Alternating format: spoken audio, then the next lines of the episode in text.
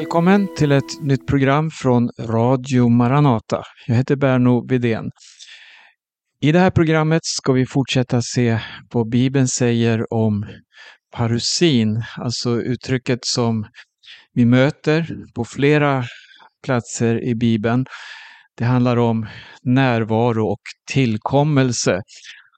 Och Nya testamentet uttrycker detta ofta i samband med Jesu tillkommelse, men också med tanke på hans närvaro och de löften vi har i Bibeln, att han ska alltid vara med oss. Jag är med er alla dagar in till tidens ände, lovade Jesus sina lärjungar.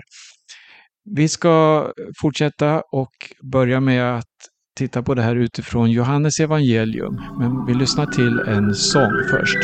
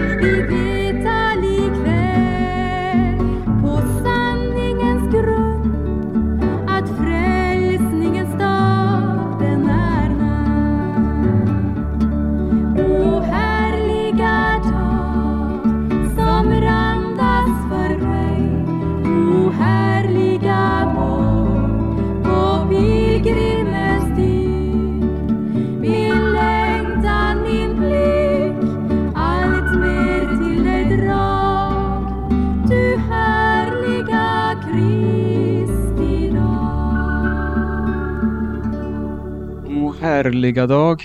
Vi hörde Kristina Imsen sjunga den här inspelningen som är från tidigt 70-tal. Eh, vi har talat om parusin och eh, i förra programmet, förra avsnittet som var det första, så läste vi just om det här uttrycket parusin. hur det på ett påtagligt konkret sätt uttrycker ankomst eller närvaro. Och det används eh, ofta i samband med Jesu tillkommelse och hans ankomst. Vi ska läsa nu ifrån Johannes evangelium. Johannes, han ger oss en eh, väldigt fin insikt i parusin.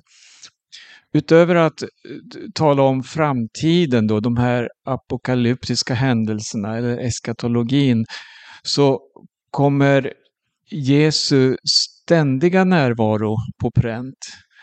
Just det här att han är alltid med oss. Han är alltid närvarande.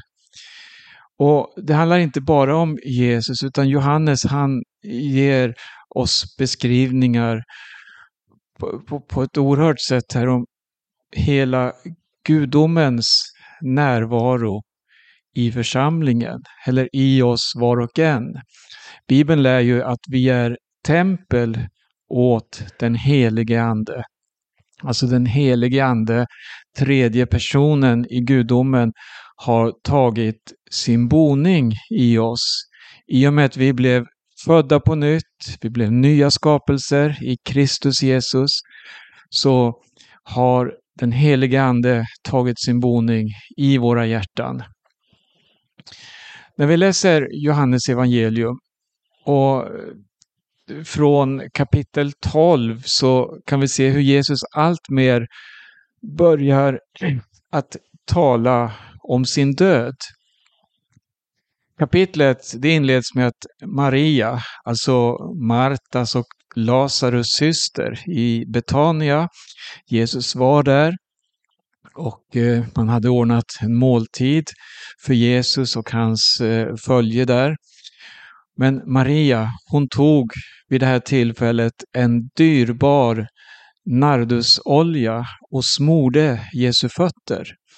Så här står det i eh, vers 3. Då tog Maria en flaska dyrbar äkta nardusolja och smorde Jesu fötter och torkade dem med sitt hår. Och huset fylldes av doften från oljan. I samband med det här så uppstod en kontrovers om det här slöseriet som man sa. Men Jesus, han, eh, han sa så här, låt henne vara. Hon har sparat denna olja för min begravningsdag. Och sen längre fram i kapitlet så läser vi om hur Jesus förutsäger sin död. Eh, från vers 23 så läser vi. Jesus svarade, stunden har kommit då Människosonen skall förhärligas. Amen, amen, säger jag er. Om vetekornet inte faller i jorden och dör, förblir det ett ensamt korn, men om det dör bär det rik frukt. Och Jesus uttrycker hur hans själ är i djup ångest. Men samtidigt säger han att han har kommit just för detta. Och han ber i vers 28 så här, Fader, förhärliga ditt namn. Och himlen manifesterar sig. Det står att det kommer en röst från himlen. Jag har förhärligat det och skall förhärliga det på nytt. Och så säger Jesus i vers 32. Och när jag har blivit upphöjd från jorden skall jag dra alla till mig. Det här är eh, ett oerhört budskap om eh, vilken makt Jesus har, men också vilken oerhörd kärlek som här kommer till uttryck om hur Jesus vill dra alla till sig. Eh, när vi sen går framåt en bit i evangeliet här, i de här närmsta kapitlen, så i kapitel 14 så inleds eh, ett samtal kan man säga och en innerlig bön som handlar om Jesu förhållande till sina lärjungar. Och inte bara lärjungarna utan den här bönen den eh, utformar sig att gälla alla människor till sist.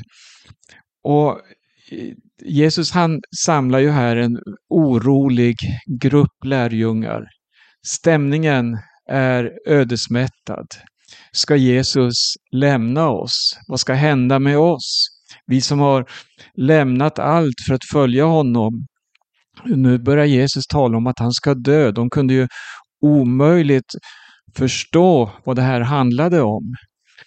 Men här i Johannes 14 då så ger Jesus en undervisning som på det djupaste sätt uttrycker parusin, eller det här, jag är med er, jag är hos er. Vi läser från första versen. Låt inte era hjärtan oroas. Tro på Gud och tro på mig. I min faders hus finns många rum. Om det inte vore så skulle jag då ha sagt er att jag går bort för att bereda plats åt er. Och om jag än går och bereder plats åt er skall jag komma tillbaka och ta er till mig. Jesus han talar om att han ska gå bort och det har han sagt tidigare till lärjungarna, vilket har gjort dem väldigt oroliga. Men här förklarar han att han gör detta för att bereda plats. Och det vet vi ju som har facit i hand att han gick korsets väg. Han gav sitt liv. Han eh, bar all vår synd upp på Golgata. Han tog all vår synd. Genom hans blod så är vi försonade. Alltså det blodet som har denna renande kraft. När Jesus utgöt sitt blod på Golgata så vet vi att det renar oss från all synd. Och eh, här gick ju Jesus då och förberedde en plats. Och så, så står det, jag skall komma tillbaka och ta er till mig. Här uttrycker Jesus det här att han har gått den här vägen som ingen annan kan gå. Men han kommer tillbaka och det gjorde han. Han kom tillbaka som segerfursten från Golgata. Han korsfästes, han dödades, men döden kunde inte behålla honom. Utan vad hände? Han tog fångar ur dödsriket. Han tog nycklarna från döden och dödsriket. Så efter dödens vånda, som Petrus skriver om, så ser vi hur Jesus, han uppstod. Och så kom han tillbaka till sina lärjungar precis som han hade lovat. Det står här att han skulle bereda plats. Och här förstår vi att när Jesus talar om att bereda plats, då är det som att himlen och jorden förenas. Och på något sätt så, så är det detta vi får uppleva i denna dagliga gemenskap med Jesus. Vi lever här på jorden, men vi tillhör hans rike. Och hur är detta möjligt? Jo, han har berett plats. Han har berett en boning för oss. Och i anden så är vi där. Vi kan skåda in i tro på det Jesus har berett. Vi kan se framåt och veta att de löften som Bibeln talar om, ja, det är en verklighet i våra hjärtan. Så när vi en dag kommer till Guds boning, alltså till himlen som Bibeln talar om, ja då är det inget främmande utan det är som att komma hem. Och det är det här parusin talar om. Jesu närvaro här i tiden, hos sitt folk, hos sin församling. Men också eh, att det här binder oss samman med evigheten, denna eviga boning. Detta himmelska Jerusalem som kommer ner ovanifrån, smyckat som en brud för sin brudgum. Jesus säger så här i Johannes 14 och den 18 versen. Jag ska inte lämna er faderlösa. Jag ska komma till er. Verserna innan, eh, i vers 16, så uttrycker han också den helige Andes ständiga närvaro. Och jag ska be Fadern och han ska ge er en annan hjälpare som ska vara hos er för alltid. Sanningens ande. Världen kan inte ta emot honom, för världen ser honom inte och känner honom inte. Ni känner honom, för han förblir hos er och ska vara i er. Här har vi också den helige Andes närvaro och, och det här kommer till uttryck också vid flera tillfällen. Jesus han förklarar för sina lärjungar att det är nyttigt för er att jag går bort, för om jag inte går bort, ja då kan inte den helige ande komma. Och han uttrycker också att han har bett Fadern sända den helige Ande, hjälparen som för alltid ska vara hos er. I vers 23 så ser vi också Fadern, hur han har gemenskap också med oss. Jesus svarade, om någon älskar mig håller han fast vid mitt ord och min far ska älska honom och vi ska komma till honom och ta vår boning hos honom. Vi möter alltså här hur hela treenigheten är verksam och hur vi har gemenskap med Gud Fader, Gud Son, Gud Helig Ande. Denna parusi, denna eh, närhet och dessa löften som det för med sig. Och med den här utrustningen som vi då har, vi är utrustade med Guds ande, så kan vi möta världen och förmedla evangelium. I Johannes 16 så står det så här i vers 5. Nu går jag till honom som har sänt mig och ingen av er frågar mig, vart går du? Men när jag nu har sagt er detta är era hjärtan fyllda av sorg. Men jag säger er sanningen. Det är för ert bästa som jag går bort. För om jag inte går bort kommer inte hjälparen till er. Men när jag går bort ska jag sända honom till er. Och när han kommer, lyssna nu, då ska han överbevisa världen om synd och rättfärdighet och dom. Här har vi tre områden som den helige Ande överbevisar världen om att man är en syndare. Varje människa har syndat och är i avsaknad av Guds härlighet. Det handlar om rättfärdighet och vem kan stå rättfärdig inför Gud? Inte någon människa. Och det står om dom. Ja, alla människor bär på fördömelse. Men alla människor ska ändå stå inför Gud, inför hans domstol, inför den vita tronen. Men så står det vidare så här. Om synd, det tror inte på mig.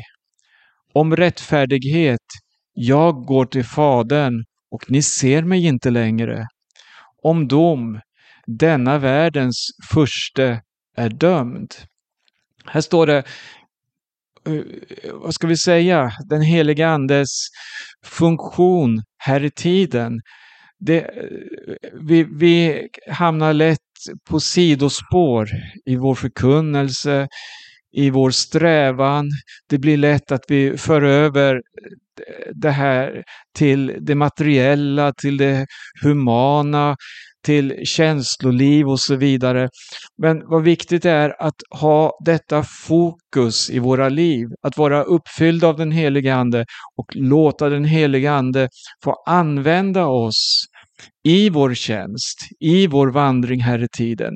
Så att vi kan avslöja vad som är synd, vad som är rättfärdighet och vad som är dom. Det kan ingen människa göra, men den helige Ande har tagit sin boning i oss.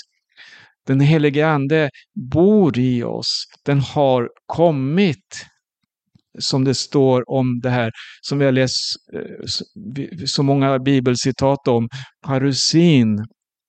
Han är närvarande i våra liv. Människorna är ju redan dömda, som, som vi sa. Det kommer en dag då vi ska stå inför Guds domstol. Men Gud sände sin son, Jesus. Och så här skriver Johannes i det tredje kapitlet. Ifrån fjortonde versen. Och så som Mose upphöjde ormen i öknen måste Människosonen bli upphöjd för att var och en som tror på honom ska ha evigt liv. Så älskade Gud världen att han utgav sin enfödde son för att var och en som tror på honom inte ska gå förlorad utan ha evigt liv. Gud har inte sänt sin son till världen för att döma världen, utan för att världen ska bli frälst genom honom. Den som tror på honom blir inte dömd, men den som inte tror är redan dömd eftersom han inte tror på Guds enfödde sons namn. Ja, så säger eh, Johannes, eller Jesus i Johannes evangelium. Men det här nya livet, det är evigt och vi lever i denna himmelska välsignelse, denna himmelska närvaro, parusi. Jesus, han sa så här till Marta i Johannes 11. Det här var efter den här tragiska händelsen då Lazarus, som också var en nära vän till Jesus, han var svårt sjuk och nu hade han dött och blivit begraven. Och familjen sörjde, de nära sörjde, hans vänner sörjde. Vi kan läsa om det här i Johannes 11. Och Jesus, han befann sig en bra bit därifrån. Han fick bud om att Lazarus var sjuk. Och lärjungarna blev lite förundrade över att Jesus inte omgående gav sig dit för att hela honom. Men eh, Jesus han eh, förklarade att eh, det kommer att ske saker här. Han, och nu, nu, nu, nu kom Jesus i varje fall till familjen. Och Marta kom ut och mötte honom på vägen. Och hon uttryckte den här sorgen, om du ändå hade varit här. Men Jesus sa så här till henne i vers 25. Jag är uppståndelsen och livet. Den som tror på mig ska leva om han än dör. Och den som lever och tror på mig ska aldrig någonsin dö. Tror du detta? Det här var ett budskap som Marta fick. Hon, hon, hon klart trodde på Jesu ord, men hon kunde inte omfatta hur stort det här var. Men hon fick se det senare, att Jesus har makt också över döden. Lazarus blev uppväckt från de döda. Man tog bort stenen från graven och han kallade på den döde som steg ut från graven. Och när jag berör det här och läser de här verserna så är det för att peka på hur denna kraft som finns hos Jesus, den bor hos oss. Den är ständigt närvarande i våra liv. Och Paulus skriver så här till romarna i kapitel 8. Vi kan läsa från vers 10. Om Kristus bor i er är visserligen kroppen död på grund av synden, men anden är liv på grund av rättfärdigheten.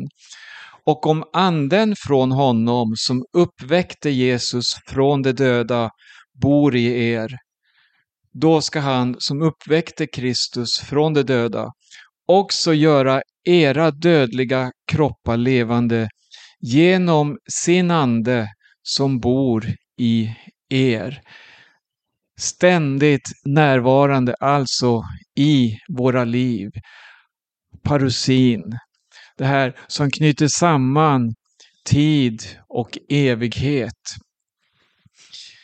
Eh, vi ska läsa en vers till sist i Johannes 17.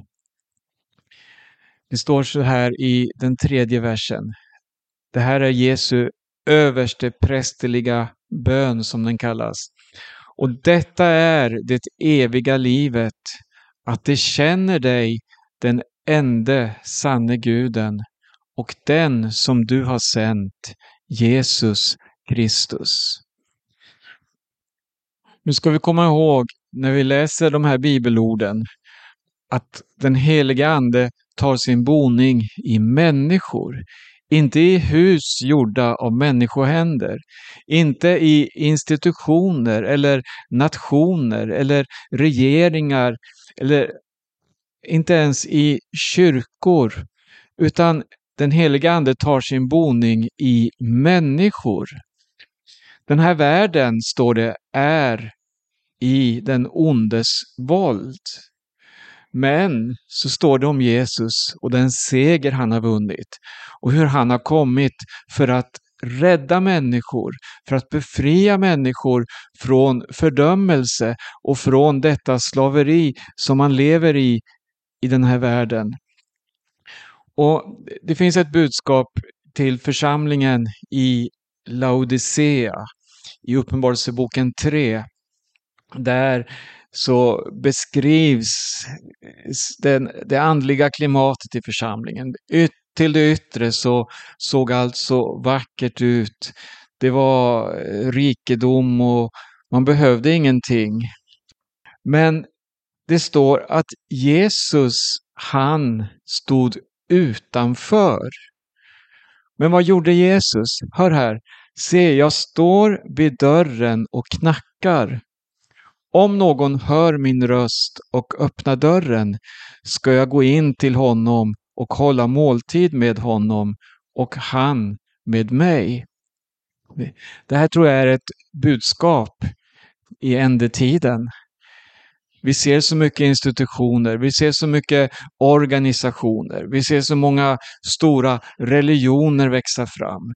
Och det skapas också konflikter mellan religioner. Och eh, man eh, vill kristna nationer och säga att det här är ett kristet land. Och så vill man överföra det här på de kyrkliga organisationerna precis som utvecklingen tog sig på 300-talet då kyrkan blev en statsangelägenhet.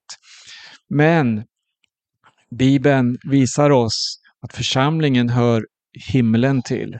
Församlingen hör Guds rike till och församlingen är väsensfrämmande mot den här världen. Det gick inte att rädda Laodicea-församlingen, men Kallelsen nådde var och en personligen. Om någon hör min röst. Och jag säger det till sist här. Om du hör Herrens röst. Om du söker honom ska du finna att han står där och han vill hålla måltid med dig. Han vill vara ständigt närvarande i ditt liv. Ständig parousia. Gud välsigna dig har du inte mött Jesus, har du inte tagit emot honom, så gör det. Låt honom få bli din bäste vän, din frälsare och Herre. Han älskar dig, han dog för dig. Gud välsigne var och en. Du lyssnar till Radio Maranata, eller Maranata Podcast. Vi har en hemsida med mer information, maranata.se.